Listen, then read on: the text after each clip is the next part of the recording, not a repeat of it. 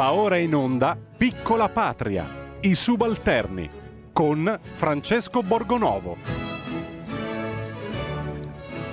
Ed eccoci, buon lunedì, bentornati ai subalterni.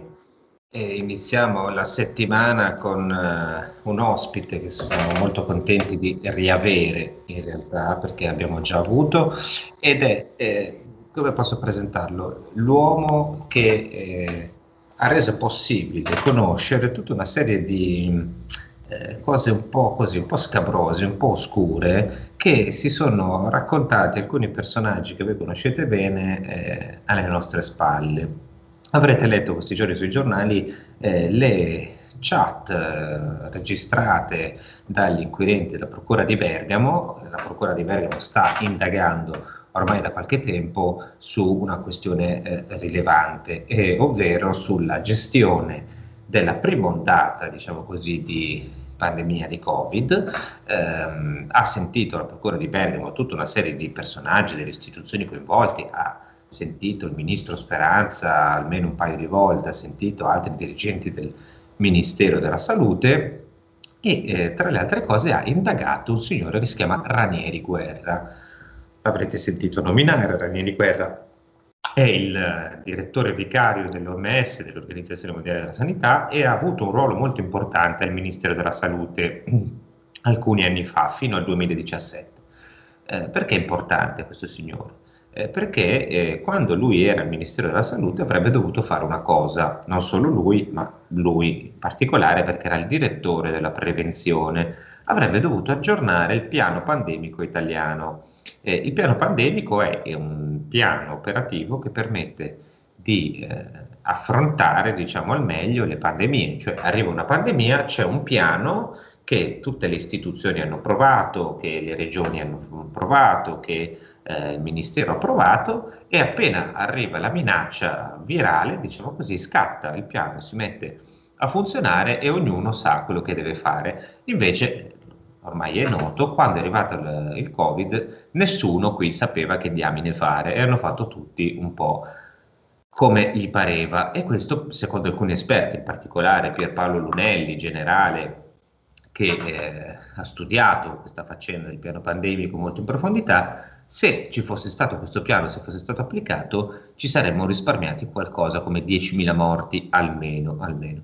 E Robert ha, eh, che è un esperto di comunicazione, anche se giovane, ormai ha già tanti insomma, clienti, ha seguito eh, nella loro battaglia eh, i parenti familiari delle vittime di Covid di Bergamo che si sono riuniti eh, in un comitato e hanno tirato fuori loro questa storia, ci hanno insistito, hanno contattato i giornali, si sono rivolti al Ministero e anche alla Procura eh, fino a quando qualcuno non si è deciso a indagare e hanno fatto venire fuori un sacco di robe, tra cui questa eh, chat, diciamo, che c'è eh, tra Ranieri Guerra, appunto eh, il numero due dell'OMS, e Silvio Brusaferro, conoscete anche lui. Oggi ci perdiamo in tutti questi dettagli tecnici, ma sono importantissimi. Nelle carte della Procura di Bergamo c'è questa chat fra eh, Ranieri Guerra e eh, Silvio Brusaferro, che è l'attuale portavoce del CTS, il Comitato Tecnico Scientifico, in cui eh, questi due parlano di una, di una cosa importante, di uno studio fatto da alcuni ricercatori dell'Organizzazione Mondiale della Sanità che parla dell'Italia. Allora io do il benvenuto a Robert Lingard, ne parliamo subito con lui così capiamo bene eh, di che cosa si tratta, se intanto voi, se conoscete questa vicenda, se volete intervenire, se volete fare delle domande al nostro ospite, ci chiamate o ci scrivete e noi vi mandiamo in onda. Buongiorno Robert. Buongiorno Francesco. Allora, abbiamo iniziato da, da questa cercando un po' di ricostruire no, per gradi. Eh, partiamo dalla fine in realtà, cioè noi sappiamo che a un certo punto nel 2020, nella primavera del 2020, a maggio, intorno a maggio, esce eh, questo, uno studio dell'OMS, un report si chiama così. Lo firma un ricercatore che si chiama Francesco Zambon, che è stato ospite anche in questa trasmissione, e in questo report ci sono delle cose, eh, si esamina diciamo, la, il modo in cui l'Italia ha gestito la pandemia di coronavirus e si dicono alcune cose. eh, non del tutto positive, cioè si dicono in particolare due, si, si toccano in particolare due aspetti. Uno, si dice che la gestione italiana della pandemia è stata caotica e creativa. Ora, se tu devi gestire una pandemia, diciamo che in modo caotico e creativo non è proprio il migliore. Secondo, si dice che l'Italia non aveva un piano pandemico aggiornato. Sono due cose molto negative. Questo rapporto viene pubblicato in maggio, un giorno, viene pubblicato sul sito ufficiale dell'OMS e poi misteriosamente sparisce. Che cosa è successo? Beh, è successo che eh, quando si trattava di eh, far pubblicare il rapporto del generale Lunelli eh, lo scorso agosto sul The Guardian, il The Guardian pubblica eh, anche la notizia che eh, questo rapporto eh, sarebbe sparito dal sito dell'OMS. Al che mi metto a cercarlo insieme anche ai legali dell'azione civile, dei familiari delle vittime del Covid, e troviamo eh, questo documento che poi presentiamo in conferenza stampa il 10 di, il 10 di settembre. Ed è interessante la data perché dopo che eh, abbiamo fatto questa conferenza stampa, che ovviamente è finita sui principali quotidiani, è finita su tutti i telegiornali, eccetera, eccetera, eccetera, qual- qualche giorno dopo l'OMS pubblica su tutti i suoi profili social un video in cui elogia la risposta dell'Italia. Una sorta di tentativo di eh, mettere... Fammi capire bene, prova a spiegare così vedo se ho capito. Cioè, um voi avete fatto con il generale Lunelli eh, questo studio no, per capire come era andata, cioè voi le vittime, parenti delle vittime di Covid dicono qui qualcosa non ha funzionato, chiedono a Lunelli di fare uno studio, di esaminare un po' come erano andate le cose, Lunelli scopre che l'OMS aveva fatto un, un, un rapporto sulla gestione italiana, però questo rapporto era sparito. Voi vi mettete lì, riuscite il Guardian della notizia, tu ti metti e riuscite a trovarlo e scoprite che questo rapporto non dice delle cose belle sull'Italia, dice eh. delle cose non dice cose belle anche sull'OMS, perché se leggi bene la rogatoria c'è un passaggio importante in cui si fa menzione alla pagina 19 del documento, dove c'è il box eh, della faccenda di Codogno, di come a Codogno hanno identificato il primo positivo. E lì eh, nella rogatoria c'è, c'è Ranieri Guerra che scrive: Noi abbiamo eh, sostanzialmente evitato di eh, incolpare l'Italia per quello che è successo. Okay? Questa questione è critica sia per noi che per il Paese. Perché cos'era successo? Eh, a gennaio inizialmente l'OMS aveva definito come caso non soltanto coloro che avevano avuto dei, eh, dei viaggi piuttosto dei contatti con la Cina, no? ma anche coloro che presentavano eh, del, delle sintomatologie simili a quelle del coronavirus una eh, definizione di caso che invece poi era cambiata verso fine gennaio. E questo è il motivo per cui hanno fatto Cavaliere della Repubblica l'anestesista di Codogno, perché lei di fatto eh, ha identificato il primo caso di eh, coronavirus in Italia a Codogno, violando quelli che erano eh, di fatto i protocolli e quindi la definizione della casistica.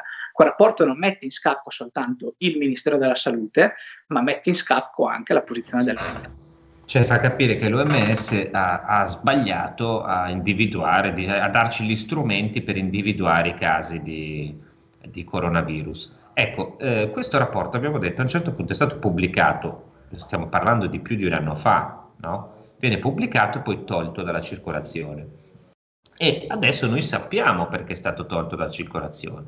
Eh, a toglierlo dalla circolazione è stato un signore che si chiama Ranieri Guerra eh, perché sappiamo che l'ha tolto lui? Perché eh, gli investigatori di Bergamo, indagando, hanno tirato fuori alcune chat no, di WhatsApp eh, tra Ranieri Guerra e Brusaferro, che erano tutti e due nel CTS. A un certo punto, un giorno, Ranieri Guerra scrive a Brusaferro una cosa insomma, un po' inquietante, cioè gli dice eh, ci sono questi scemi a Venezia, gli scemi sarebbero una decina di ricercatori dell'OMS preparatissimi che hanno fatto un rapporto scientificamente inappuntabile che ha passato tutta la catena di controllo dell'OMS, cioè gli studiosi non è che hanno fatto per i fatti loro, si sono messi lì e hanno detto facciamo un rapporto sull'Italia, vediamo se possiamo capire se hanno sbagliato qualcosa, in modo che poi noi informiamo gli altri paesi e quando arriva il Covid magari gli altri sono più preparati e evitiamo qualche morto. Si sono messi lì, hanno fatto questo rapporto alla velocità della luce, il rapporto ha passato tutta la catena di controllo dell'OMS e poi è stato pubblicato. Lo fanno ritirare, quindi facendo una cosa pericolosa, perché dentro ci sono appunto queste informazioni che dicevamo. E Ranieri Guerra, parlando con Brusaferro, dice: Sono stato io a farlo ritirare. Sono andato addirittura dal capo supremo dell'OMS, questo Tedros, al direttore generale dell'OMS, e gli ho detto che deve essere ritirato. L'ho fatto sparire, adesso con questi, poi li chiama diverse volte somarelli, asinelli, eh, scemi, no, con questi qui adesso dobbiamo trovare un modo, perché se io fossi nel ministro, cioè Roberto Speranza, sarei arrabbiatissimo, farei scoppiare l'inferno. Qual è il punto? Che il rapporto viene ritirato perché Guerra ritiene che sia imbarazzante per il governo e per se stesso, ovviamente. Esatto, sì. Cioè, di fatto quel rapporto eh, mette in scacco quella che era la narrativa della fatalità, dello tsunami, eh, del fatto di essere stati i primi ad essere colpiti, che poi se noi andiamo a vedere i situations report dell'OMS, ehm, di fatto non è così, perché i primi ad essere colpiti sono stati la Finlandia, la Francia, la Germania, e quindi lì c'è da chiedersi come mai in Germania non è successo quello che è successo a Bergamo, che è successo a Brescia, che è successo a Cremona, eh, mentre in Italia è successo. E le risposte le troviamo in quel documento, che, ripeto, mette in scacco eh, la narrativa della fatalità. E da questo punto di vista, eh, se me ne dai l'occasione, io ci terrei a dire che eh, la gente qui, eh, per fare una metafora, non è morta perché tornando dal locale il sabato sera eh, gli è scoppiata eh, improvvisamente la gomma eh, della ruota destra e poi è finita fuori strada. Qui la gente è morta perché dall'altra parte della carreggiata qualcuno si era messo la guida dopo eh, una decina di rum and cola in maniera molto improvvida. Quindi qui c'è la colpa e eh, c'è il dolo, c'è la responsabilità. Per questo motivo i familiari delle vittime, e sottolineo tutti, devono essere indennizzati, perché qui c'è il dolo, c'è la responsabilità e c'è la colpa mi piacerebbe che tra i tanti che vanno anche nelle trasmissioni televisive in maniera regolare a dibattere sulla pianificazione pandemica ci fosse anche qualcuno e che siede anche a Roma ci fosse anche qualcuno che eh, contatti il team delega dell'azione civile per farsi avanti con una proposta transativa eh, che poi potrebbe portare anche ad un'eventuale legge degli indennizi. Ecco, forse però eh, mi permetto di alzare il tiro. Se ci sono stati, e ormai abbiamo capito che ci sono stati degli errori, delle mancanze, eh, dopo, dopo i familiari delle vittime ci sono forse anche altre categorie che devono essere risarcite, perché tutte le categorie produttive, tutti quelli che hanno chiuso, tutti quelli che hanno subito il BCM sono finiti e adesso aspettano i ristori, i sostegni, come si chiamano, no? Eh, tutte queste persone forse, forse a questo punto meritano di essere indennizzate perché non è che sono state travolte, cioè, o meglio, sì, è arrivata la pandemia, tutti i guai del mondo, però ci sono state delle responsabilità. Soprattutto io eh, ti chiedo questo, ieri sera il ministro Speranza è andato da Fabio Fazio, io l'ho seguito e sono rimasto allibito nel vedere quello che è successo ieri sulla RAI, cioè su, dire, uno dei programmi di punta dell'emittente pubblica allora, noi sappiamo che eh, nelle conversazioni tra Ranieri Guerra e Silvia Brusaferro c'è un punto in cui Ranieri Guerra dice di essere stato ricevuto a Roma dal capo di gabinetto di Speranza. Guerra va, va dal capo di gabinetto di Speranza e di cosa parlano? Parlano di questo report dell'OMS che, hanno fatto, che Guerra ha fatto censurare. Quindi Speranza, comunque il ministero, perché io voglio pensare che se il capo di gabinetto del ministro vede una persona, poi lo dica al ministro. Quindi Speranza sapeva. Quindi Speranza sapeva che il report dell'OMS era stato censurato. Non solo, il capo di gabinetto dice a Guerra, guarda, facciamo così con questo rapporto, visto che è un po' imbarazzante, cioè lo sottintende, no? Visto che è un po' imbarazzante, facciamolo sparire. Facciamo che cada nel nulla, cioè non dite niente, lasciatelo lì, lasciamolo morire, dice eh, lo facciamo sparire nel nulla, se non ci riusciamo, nel senso, voi l'avete fatto togliere da tutti i siti, da tutte le cose, se per caso qualcuno lo va a trovare, allora a questo punto che facciamo? Ci rivediamo, lo modifichiamo, diciamo che eh, c'erano degli errori e ne pubblichiamo un'altra versione che vada bene a noi. Questo è quello che dice il segretario, diciamo il capo di gabinetto del ministro della salute italiano. E ieri sera il ministro della salute italiano è andato da Fabio Fazio e di questa questione non ha detto una parola. Io sono rimasto impressionato. Ti faccio rispondere subito dopo perché abbiamo una chiamata. Buongiorno. Sì, buongiorno, sono Sergio da Trieste. Io sono un po' sbalordito perché se, queste, se questa è la verità e non sono solo ipotesi, queste persone avrebbero dovuto dimettersi o perlomeno il capo dello Stato o qualcuno, chi, chi di potere avrebbe dovuto cacciarlo pedatore nel culo. Ieri ho visto appunto anch'io Speranza che logicamente aveva le domande pronte perché è impossibile, non è stato chiesto dei morti, non è stato chiesto delle mascherine, non è stato chiesto niente. Quindi qua bisogna in qualche modo mh, condannare queste persone. Eh, eh, ha ragione il suo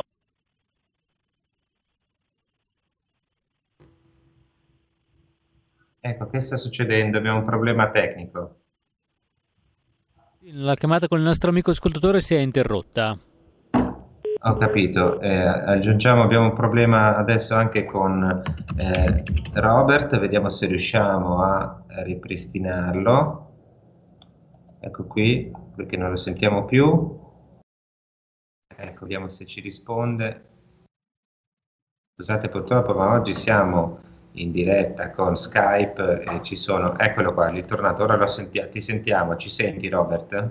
Sì, sì, sì, sì. Ecco, purtroppo è caduta la linea, se vuole richiamare, comunque il concetto espresso dal nostro ascoltatore era chiaro.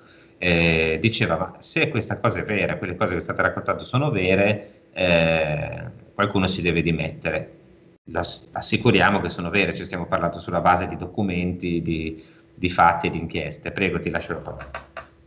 No, quello che volevo dire io, una sorta di scoop che non è ancora uscito in Italia, no? siamo riusciti ad entrare in possesso di queste autovalutazioni che ogni tre anni eh, l'Italia dovrebbe mandare all'Europa eh, sulla base dell'Unione europea sulle malattie eh, transfrontaliere. E lì emerge nel 2017, eh, da chi ha compilato questi questionari, che l'Italia non ha mai fatto un'analisi dell'impatto eh, di una potenziale pandemia o eventuale pandemia sulle attività produttive e addirittura non c'è nemmeno un piano per la fase di recovery. Quindi quando si parla di attività produttive che sono state penalizzate, adesso c'è la questione dei sostegni che sono, cioè veramente un'elemosina alle attività produttive, cioè è documentale che l'Italia non soltanto non aveva un piano pandemico da un punto di vista eh, sanitario, ma non aveva nemmeno un piano per le attività produttive, per tutelare le attività produttive in caso di pandemia. Cioè, noi, eh, quello che sta dicendo, ripeto perché eh, capisco che magari per chi è un po' digiuno di queste cose può risultare oscuro, ma ehm, quando, dire, tutte le organizzazioni internazionali forniscono agli stati dei mezzi per difendersi dalle epidemie, quella di Covid non è la prima che scoppia nel mondo, no? lasciamo stare perché si è esplosa i laboratori cinesi, lasciamo stare tutto questo. Noi sappiamo che quando c'è una pandemia ci sono degli strumenti e gli stati sono obbligati a mettere in campo una serie di contromisure, tra cui piani pandemici, e poi devono fornire all'Organizzazione Mondiale della Sanità, all'Europa, cioè non è che dire, siamo obbligati e basta. Questi ci vengono anche a chiedere: ma avete fatto questa cosa che vi abbiamo detto? Avete fatto il piano? Avete fatto le prove? Avete fatto le valutazioni? Noi abbiamo risposto, l'Italia negli anni passati ha risposto, ha detto sì, sì, siamo a posto, abbiamo fatto tutto, siamo bravissimi. Come disse Conte, siamo i primi in Europa. Invece non avevamo fatto niente. Come ha detto adesso Robert, non avevamo nemmeno un piano per le attività produttive, perché il piano pandemico pensa anche alle conseguenze, giusto? Cioè non è che si occupa solo della gestione sanitaria. Eh, sì. No, no, il piano pandemico ti dice che tu devi avere tutti gli strumenti per calmirare quelle, quelle, che possono essere le conseguenze sanitarie, proprio perché dalle conseguenze sanitarie poi ci sono anche altre conseguenze, che sono quelle sociali e quelle economiche. E, e questa è una cosa, io la, la trovo, non lo so, incredibile. Diceva il nostro ascoltatore, forse qualcuno si deve dimettere, e anche senza il forse e ti chiedevo, Robert, perché appunto ieri sera vedevo il ministro Speranza e io sono allibito dal fatto che lui non abbia detto niente, cioè sono mesi in realtà che i giornali, non solo noi della verità, non solo qui RPL, ma anche c'è la pubblicità. Giornale, ne, par- ne, ha parlato eh, ne ha parlato il Guardian addirittura, eh, quindi sono mesi che i giornali ne parlano eppure il ministro non dice niente. Ti garantisco che anche la stampa estera eh, continua a chiamare il ministero per, eh, eh per delle dichiarazioni piuttosto che l'OMS e non rilascia niente.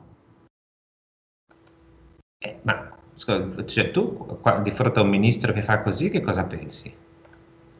Beh, da una parte penso che ci sia strafottenza, nel senso che probabilmente quando qualcuno è in determinate posizioni potrà, probabilmente pensa di essere sopra, le, sopra la legge, eh, dall'altra penso che comunque il silenzio sia già una missione di responsabilità, perché probabilmente parlare sarebbe ancora peggio. Eh, eh, forse probabilmente sì. Allora, credo che noi adesso abbiamo un pochettino di pubblicità, come al solito, visto che sono le 10. Se restate lì, mi confermano la regia che abbiamo la pubblicità, noi torniamo subito dopo con Robert Lingard e poi se volete chiamare mandiamo in onda sperando che la diretta non ci faccia brutti scherzi. A fra pochissimo. Il futuro appartiene a chi fa squadra. Le radio italiane si uniscono per giocare la partita da protagoniste. Nasce l'app Radio Player Italia. 140 stazioni in una sola rete. Scegli la tua preferita e ascolta il suono perfetto del digitale. Gratis, senza registrazione, senza interruzioni.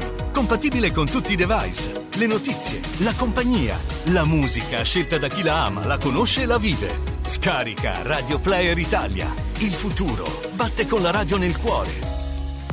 Anche RPL è disponibile su Radio Player Italia.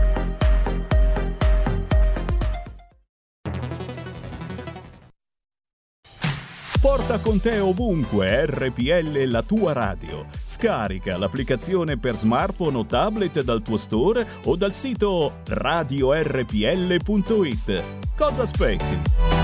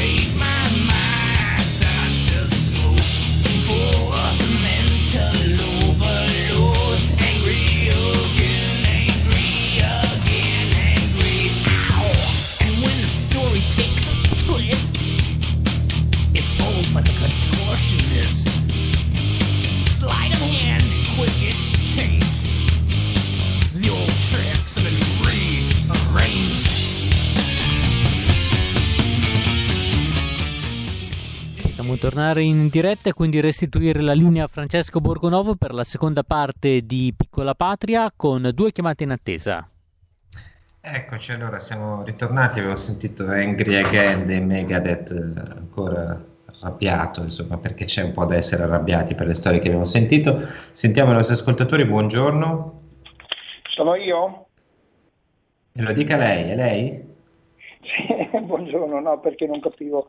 E niente, no, ho sentito parlare di questi, eh, l'Europa, le direttive europee sulla pandemia, ma io vorrei ricordare che, beh, intanto Giuseppe da Belluno, io vorrei ricordare che questa Europa o l'OMS, Organizzazione Mondiale Sionista, eh, ci ha obbligato a fare dei protocolli che erano sbagliati. Cioè molta gente è morta per dei protocolli sbagliati E una cosa che mi lascia veramente perplesso, e mi dispiace che la Lega non abbia fatto niente, in una trasmissione pubblica, RAI, pagata da tutti, me compreso, un certo signore Bruno Vespa, che era all'inaugurazione della sua cantina, tutti tassativamente senza museruola, mentre i camerieri ce l'avevano, ha impedito a un medico, dopo averlo invitato, e lo sapevano come la pensava, hanno impedito ad un medico, non un ciarlatano o, o, o un pagliaccio, ma un medico, il dottor Mariano Amici, di parlare, di esporre Adi, eh, la, fer- la, fermo perché stiamo parlando di cose che io non, eh, non, conosco e sono cose sensibili, quindi non posso parlare, anche perché ci sono persone che non, eh, non possono difendersi. La storia di amici è eh, vista in televisione, insomma ci sono delle molte discussioni a riguardo, ehm, non capisco cosa c'entri il sionismo con, con, questo, io rimango alle carte, noi stiamo parlando di carte, di fatti accertati, sul resto io ho la mia opinione che è un po', un po diversa, che abbiano fatto degli errori, eh, sicuramente sì, che questo c'entri il sionismo ne dubito fortemente, e sulle, sul comportamento di amici eh, ho sinceramente molti dubbi anche io, io l'ho visto semplicemente in tv, poi magari invece ha ragione lui, lo dimostrerà nei, nei tribunali con l'ordine, quello che, quello che è, eh, però mh, interrompiamo qui, ne parleremo eventualmente quando avremo lui o avremo qualcuno degli, delle persone coinvolte in studio perché non possiamo eh, fare accuse così a Vespa o ad altri senza senza dare la possibilità di rispondere. Quello che abbiamo detto fino adesso è motivato tutto dalle carte, dalle, da dei documenti che sia Robert che io che altri giornalisti in tutto il mondo hanno visto, quindi su questo siamo sicuri, si tratta di cose delicate, quindi restiamo su questo. Abbiamo un'altra telefonata, buongiorno. Sì, buongiorno. Senta, come al solito mi accorgo che in certi posti vengono messe de, de, delle nullità assolute, ma scusi, dato per scontato che adesso quasi ogni sette anni arriva una pandemia, no? Al mondo ne, ne, dal 2000 al 2021 ne sono venute tre, per cui ogni sette anni. La, dato che al mondo siamo più di 7 miliardi di persone, e quante epidemie verranno ancora sempre più frequentemente, ora questo signore qua che dà del cornuto all'asino, perché se c'è un asino è lui, e doveva preoccuparsi nei tre anni che è stato in, questo, in questa associazione, no? Ma di quale, cornuto, sarebbe... di quale, cornuto, parla, mi scusi? Come scusi? Che, di quale signore parla? Chi è il questo signor signore? Guerra, ecco. Eh, Ranieri il, Guerra esatto, doveva, doveva, pensare se non altro dire eh, vabbè, adesso fra un po' arriverà qualche altra pandemia, per cui doveva aggiornare questo protocollo sulle epidemie. Ancora una volta l'Italia, il governo italiano e tutti i governi che sono passati hanno messo in certi posti chiave delle complete nullità. Ti saluto.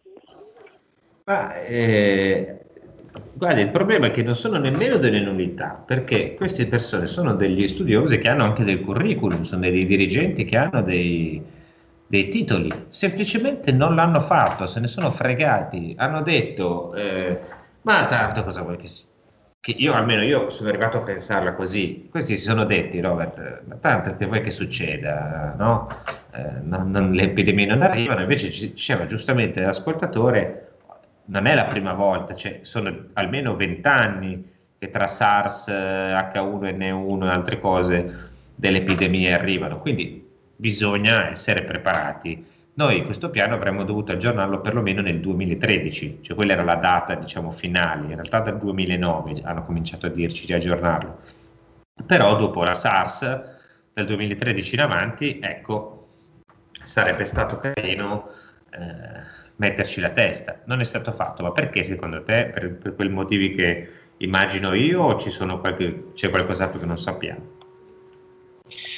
Ma questo, questo, non te lo so dire, quello che ti so dire è che la stessa Organizzazione eh, Mondiale della Sanità, di cui Ranieri Guerra è vice direttore, ha chiesto più volte, in virtù delle varie epidemie, eh, di eh, aggiornare il piano pandemico eh, stipulando addirittura nuove linee guida, quindi quella del 2013 ad interim, poi riconfermata nel 2017 sulla base della pandemia H1N1, quindi le lezioni apprese dalla, dalla pandemia H1N1 e Ranieri Guerra dal, 2000, dal, settembre del 2014 fino all'ottobre del 2017 eh, si trovava eh, a dirigere eh, il Dipartimento della Prevenzione per il Ministero della Salute. Quindi l'aggiornamento del piano pandemico sulla base delle nuove linee guida dell'OMS avrebbe dovuto farlo lui. E, eh, non l'ho fatto, però eh, questo, è, questo, è, il motivo eh, di, di, come dire, io veramente non riesco a, a spiegarmi come sia possibile. tra l'altro, ehm, no, e non riesco neanche a capire perché Speranza eh, continui a tacere. Nel senso, Speranza non è, ehm, diciamola tutta com'è, Speranza non è l'unico responsabile del mancato aggiornamento, anzi non è responsabile in realtà del mancato aggiornamento del piano pandemico, perché non è stato lui.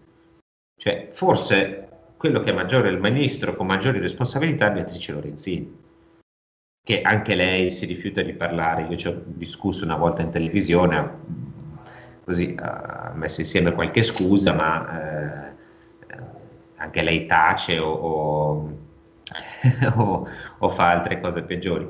Ma ehm, Speranza non è nemmeno il, il, principale responsabile, è uno che è arrivato lì, avrebbe potuto dire ma io non c'entro niente, sì è vero, questo piano non è stato aggiornato, non è colpa mia, provvederemo che ci potevo fare, sono stati quelli prima di me. Invece nemmeno questo ha detto, ha continuato a difendere i suoi dirigenti oltre ogni logica. Vabbè, eh, Robert, visto che siamo, ci sono altre chiamate, ma purtroppo non riusciamo a prenderle, eh, oggi dovete scusarci, ma con Skype abbiamo avuto qualche problema per sé la bellezza della tecnologia, no? questi distanziamenti, questa rivoluzione digitale ci hanno anche abbastanza stancato, quindi io ti richiamerei eh, alla prossima puntata se vuoi tornare, così andiamo in fondo a questa storia, sentiamo tutte le chiamate che, che arrivano, vi prego di restare sull'argomento perché sono cose difficili, eh, sensibili, delicate, ci sono delle inchieste in corso, se noi deviamo, andiamo, facciamo accuse pesanti, anche dicendo cose insomma un po' che,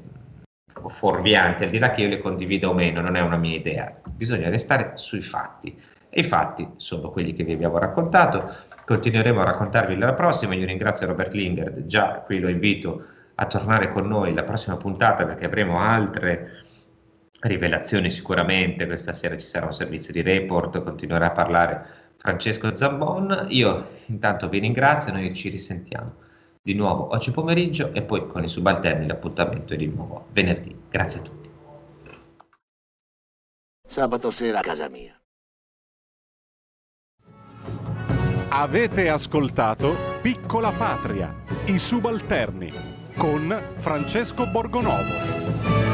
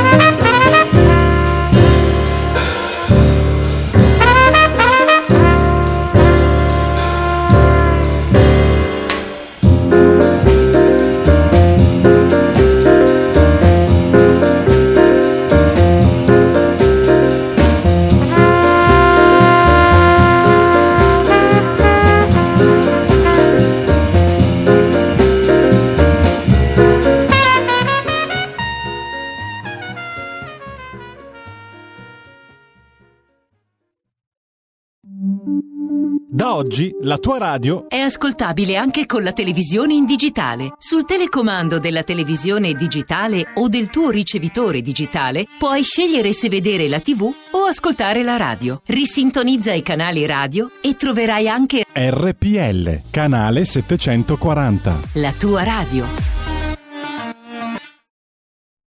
Va ora in onda dopo la rassegna stampa. Le note a margine politicamente scorrette di Daniele Capezzone. E rieccoci, rieccoci in onda, un breve inciso per il quarto brano musicale che avete ascoltato oggi, col calendario sempre della musica alla mano. 12 aprile 1940 nasceva a Chicago Herbert Jeffrey, detto Herbie Hancock, un nome famosissimo della musica jazz. Abbiamo sentito un pezzo altrettanto famoso, Cantaloupe Island del 1964. Adesso do il benvenuto e il buongiorno, come tutti i giorni dal lunedì al giovedì, a Daniele Capezzone, che dovrebbe già essere in collegamento con noi. Buongiorno, buon lunedì Daniele. A te buona settimana, direttore. Allora, mi hai offerto un sacco di spunti oggi, Daniele, con la tua intervista innanzitutto a Claudio Borghi e la considerazione quale si, sulla quale Borghi si sofferma circa il eh, centrale ruolo del Parlamento, no? l'importanza del coinvolgimento del Parlamento per le riaperture, per la gestione tuttora in corso della crisi pandemica, eccetera. Quindi il ruolo chiave del Parlamento. Parallelamente però tu hai fatto una riflessione in occasione della dipartita del principe Filippo sull'importanza di una istituzione forte come la monarchia sostanzialmente, no? qualcosa di indicibile, tu dici che però ci invita a riflettere sull'importanza di un'istituzione forte di questo tipo. E dall'altra parte la verità pubblica, da domani in edicola a cura di Martino Cervo, il libro che raccoglie dieci brani del grande autore inglese George Orwell a proposito della dittatura del pensiero unico. Molto stimolante questa triade di questioni, secondo me, per capire che tipo di democrazia ci piacerebbe o sarebbe più funzionale, migliore e utile per tutti, no? Che ne dici? Beh, intanto complimenti Un po' di democrazia. Ah, no, scusami, prego, prego Daniele. No, dicevo intanto complimenti a Martino Cervo per questa iniziativa, mi permetto veramente di raccomandarla ai nostri ascoltatori perché la cura con cui Cervo ha scelto e prefato questi testi e la cura con cui sono stati ritradotti è, è, davvero, è davvero speciale. Complimenti a Claudio Borghi che fa a mio avviso la critica più intelligente ai 60 giorni diciamo, del governo, dell'esperimento Draghi, la critica più, eh, proprio perché fatta da un esponente della maggioranza è la più lucida, la meno faziosa e la più costruttiva. Cioè, lui dice basta con questo meccanismo per cui una volta il CTS, una volta la cabina di regia, una volta l'Istituto Superiore di Sanità, una volta il professor Tizio, una volta il professor Caio e non c'è mai eh, eh la fisiologica dialettica governo-Parlamento che se fosse stata attivata avrebbe già portato ad esiti diversi, fa capire Borghi e io condivido anche questa considerazione. Mentre sulle cose britanniche, sai, chi ti parla è un repubblicano naturalmente. Eh, detto questo però eh, uno non può non vedere che eh, ci sono monarchie che nella storia hanno funzionato e altre no, ci sono monarchie che hanno resistito a, diciamo, agli incubi del XX secolo e anche ora in tempi più sereni riescono a, a svolgere una funzione come, come dire, unificante, unificante e simbolica, unificante e simbolica che a volte le massime istituzioni di certe repubbliche non riescono a svolgere. Il tema del coinvolgimento del Parlamento non è un alibi, secondo te, faccio da controcanto, da avvocato del diavolo, non è un alibi per giustificare un po' tutto, nel senso che eh, si sa che bisogna decidere e si sa che i tempi parlamentari non sempre sono utili uh, alle migliori decisioni, no? mm, soprattutto quando bisogna decidere rapidamente su base settimanale, di settimana in settimana. Eh, non è un argomento anche questo da tenere in considerazione quando si parla di coinvolgimento del Parlamento nella gestione della pandemia? È vero, è vero, però nel mare magnum dei precedenti e diciamolo pure nella grande fluidità di questa fase, eh, diciamolo francamente, governo e vertici parlamentari eh, sono liberi di organizzare le cose mh, con grande flessibilità. Mi spiego, se avessero voluto, dopo la scelta di Draghi, positiva di non fare di PCM ma fare decreti legge, nulla avrebbe vietato di convertire i decreti legge anziché in 60 giorni in 7 giorni. Eh, tre giorni serrati alla Camera, tre giorni al Senato e questo toglieva l'alibi, cioè consentiva poi di modificare davvero i decreti, eccetera. E purtroppo non, non, lo si è voluto fare. E su questo eh, ha ragione Borghi, la, la, la, c'è un elemento di continuità sbagliata tra il nuovo governo e il vecchio governo. Eh, Daniele, mh, mm, sarai gli argomenti del giorno, poi ti chiedo una valutazione anche delle due interviste che abbiamo pur letto integralmente stamani, quella a Matteo Salvini sul giornale, quella um, al ministro Speranza stesso su, su Repubblica. Ecco, mh, mm, né su Repubblica né ieri in tv il ministro Speranza ha fatto riferimento ai casi di Arcuri, di guerra, al piano pandemico che non c'era e ai tentativi documentati dal quotidiano La Verità in questi giorni di sottacere queste questioni anche in sede OMS per evitare dispiaceri all'allora governo Conte. Tutte questioni politicamente molto rilevanti. È vero, come scrive Luca Fazzo oggi sul giornale, che si tratta di questioni vecchie, tra virgolette, e relative a un periodo, vedi il caso però soprattutto di Arcuri, delle mascherine, degli appalti, in cui bisognava far fronte a un'emergenza. Chi ha rubato deve pagare, tutte le cose che si dicono in questi casi. Quindi da una parte sì, è vero, cose vecchie fatte in emergenza, però chi ha rubato deve pagare. Dall'altra invece responsabilità politiche, al di là del rubare o degli appalti, sulle quali però c'è un silenzio tombale. Hm? Eh, anche politicamente parlando il ministro Speranza non risponde, nessuno gli fa domande a dire il vero. Eh, questa quest'ultima cosa che dice è la più grave, cioè che lui cerchi di svicolare mi pare ovvio dal suo punto di vista, ma eh, che si tratti di Fazio ieri sera o di Ciriaco stamattina su Repubblica non c'è uno straccio di domanda. Ora, per carità, né tu né io vogliamo fare le verginelle, sappiamo che a volte se vuoi avere un'intervista a un ministro, può, può, accadere, può accadere che quella personalità ti dica va bene, però eh, magari questo argomento, mm. però tra, tra, un onesto negoziato per avere un'intervista, ok, e la cancellazione totale di tutte le questioni scomode, Dio mio, ci sarà una via di mezzo, cioè è possibile che ieri sera a Rai 3 dove paghiamo il canone e oggi su Repubblica dove almeno il canone non lo paghiamo, non ci sia niente sul libro, niente sul piano pandemico, niente su Arcuri, niente su guerra, niente sulle mascherine, niente sui respiratori, niente. Cioè, francamente, anche perché, parliamoci chiaro, non giriamoci intorno. Ah, tu ed io siamo garantisti e quindi ci guarderemo bene mm. dall'usare la clava giudiziaria, ma qui il punto è tutto politico. Tutte queste sì, cose che accadevano attorno a Speranza delle due l'una, o il ministro le sapeva o il ministro non le sapeva.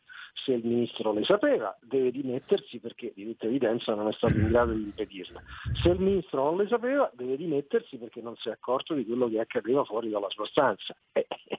quindi cioè, non, non, ci sono santi. E non è, che, non è possibile che ogni volta questo esca dal campo con la maglietta eh, tranquilla senza che nessuno eh, come dire, gli faccia mai un un tackle deciso, non sulle caviglie ma almeno sul pallone, niente. Daniele, mh, mm, questo è tutto vero, è una questione politica come tu dici, così come però è una questione prettamente politica la difesa che Mario Draghi ha fatto dello stesso ministro Speranza. Ha detto mi fido, l'ho scelto io, punto e basta. C'è una fiducia politica piena, pienissima.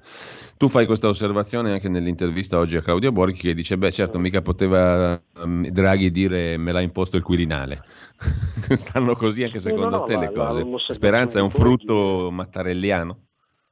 Sì, l'osservazione di Borghi è giusta, cioè non è che Speranza che Draghi potesse diciamo, scaricarlo in conferenza stampa, questo è pacifico, però tra, eh, anche qui tra scaricarlo estremo 1 e difenderlo a spada tratta estremo 2 eh, eh, si poteva trovare.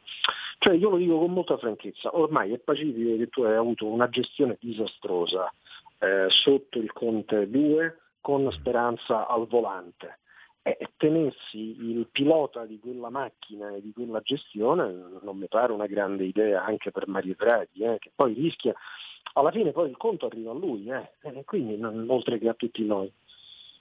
Senti, il 2 giugno si riapre, come dice il ministro mm, Garavaglia in un'altra intervista di oggi sulla stampa. Ti sembra realistica questa data? Eh, ti confesso, mi sembra auspicabile eh, eh, come Garavaglia mette le cose, cioè non 2 giugno riapertura, ma 2 giugno riapertura mm. di tutto, come a dire che già adesso si comincia a fine aprile, poi qualcosa a primi maggio, qualcosa a metà maggio, qualcosa a fine maggio e 2 aprile tutto aperto. Fosse così ci metterei la firma. Vedo però che Speranza eh, spinge in direzione opposta, quindi eh, su questo è inutile girarci intorno, eh, le forze di centrodestra che stanno al governo devono tirare la corda, senza ovviamente senza arrivare a spezzarla, questo è pacifico, non, sarebbe sciocco chiedere alla Lega eh, falli di reazione, colpi di testa, reazioni nervose, però eh, intensificando un po' il pressing, questo sì.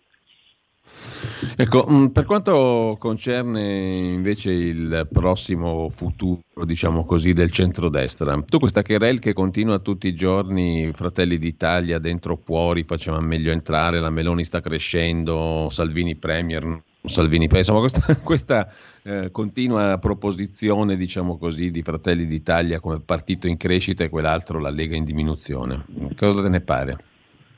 Io trovo molto fastidioso e sciocco il tentativo che vedo qua e là sui social di, eh, per la verità più si fa per dire intellettuali d'area che militanti eh, vicini a Fratelli d'Italia di alimentare la lite continua con la Lega, cioè, mi sembra proprio un, una logica sbagliata, sbagliata eh, continuo a ritenere che se Fratelli d'Italia, e questo l'ho chiesto a Borghi nell'intervista, che dà una risposta che io condivido, se Fratelli d'Italia fosse entrato a sua volta, beh, il centrodestra avrebbe avuto, credo, al Senato 142-143 senatori, pam, da eh, sbattere sul tavolo e significava avere il totale controllo della vita e della morte del governo. Eh, ora diciamo, è stata fatta una scelta diversa da Fratelli d'Italia, si provi almeno, questo è il suggerimento di chi per carità sta fuori e si limita a osservare, ma sarebbe credo interesse di entrambi i partiti eh, comunque non bruciarsi le navi alle spalle e ragionare su un tempo auspicabilmente prossimo in cui dovranno fare una campagna elettorale insieme. Cioè un eccesso di asprezze non vedo a chi e a cosa giovi. Intanto Massimiliano Fedriga, presidente del Friuli Venezia Giulia, leghista e neopresidente della conferenza delle regioni, ha appena dichiarato stamani che occorre che nei prossimi giorni si faccia un piano di riapertura di alcune determinate attività, mm, perché se si vuole tenere blindato tutto per un altro mese si rischia di perdere la battaglia contro il virus e di aumentare lo scollamento tra una fetta importante della popolazione e le istituzioni. Questa cosa del calendario, secondo te, è, corre- è giusta, è condivisibile, è auspicabile? Questa è la cosa da fare. Questa è la cosa da fare e io mi permetto di aggiungere alle parole eh, condivisibilissime di Federica che Johnson il calendario, quello per cui nel Regno Unito hanno aperto a marzo le scuole, adesso ad aprile oggi i pub, i ristoranti, a, maggio teatri e stadi, a giugno tutto il paese, questo calendario lui l'ha fatto tra gennaio e febbraio quando aveva pure lui 500 morti al giorno, però ha saputo guardare avanti e dare un obiettivo. Eh, ora noi lo dobbiamo fare, anche perché, eh, direttore, con questo eh, temo di averti rubato troppo tempo, eh, le chiacchiere stanno a zero. Io ti do quattro numeri magici, 38, 68, 2 e 19. Che cosa sono? Eh, I primi due numeri, 38 e 68, riguardano gli ultra ottantenni vaccinati. 38% hanno avuto tutte e due le dosi, 68 una sola. I secondi due terrificanti sono la fascia 70-79, 2% ha avuto le due dosi, 19, qualcosa ne ha avuta una. E con questi numeri ci vogliono altri 6-7 mesi. E che facciamo? Stiamo, eh, come ci vorrebbe speranza, segregati per un altro semestre? È una follia, a maggior ragione ha ragione Federica. Ci dicano cosa apre tra 10 giorni, cosa tra 20, cosa tra 40 e via. Bene, grazie mille a Daniele Capezzone, ci risentiamo domani. Daniele, buon inizio di settimana, buon lunedì. Grazie ancora. Domani, ciao. ciao. Abbiamo parlato prima di George Orwell, vi parlo anche di Yevgeny Zamiatin, che molto prima di Orwell scrisse un libro intitolato Noi, forse lo trovate ancora negli Oscar Mondadori, vedo un'edizione del 2020 disponibile online, è la fine del terzo millennio, l'umanità vive in uno spazio socialmente ipercontrollato, chiuso dalla muraglia verde, Gli individui non hanno nome ma sono alfanumeri. D503, ingegnere, al lavoro sul progetto di una nave spaziale destinata a esportare su altri pianeti il perfetto ordinamento politico dello Stato unico, dove ogni attività è disciplinata, standardizzata, visibile a chiunque, tutti gli edifici sono di vetro, insomma è la storia che poi Orwell racconterà in un altro modo. Noi di Evgeny Zamiatin, è un'ottima lettura per questi tempi. Buon ascolto adesso della trasmissione Zoom, non perdetela, c'è una testimonianza viva di cura con il plasma. Viva è il caso di dirlo, con il plasma iperimmune.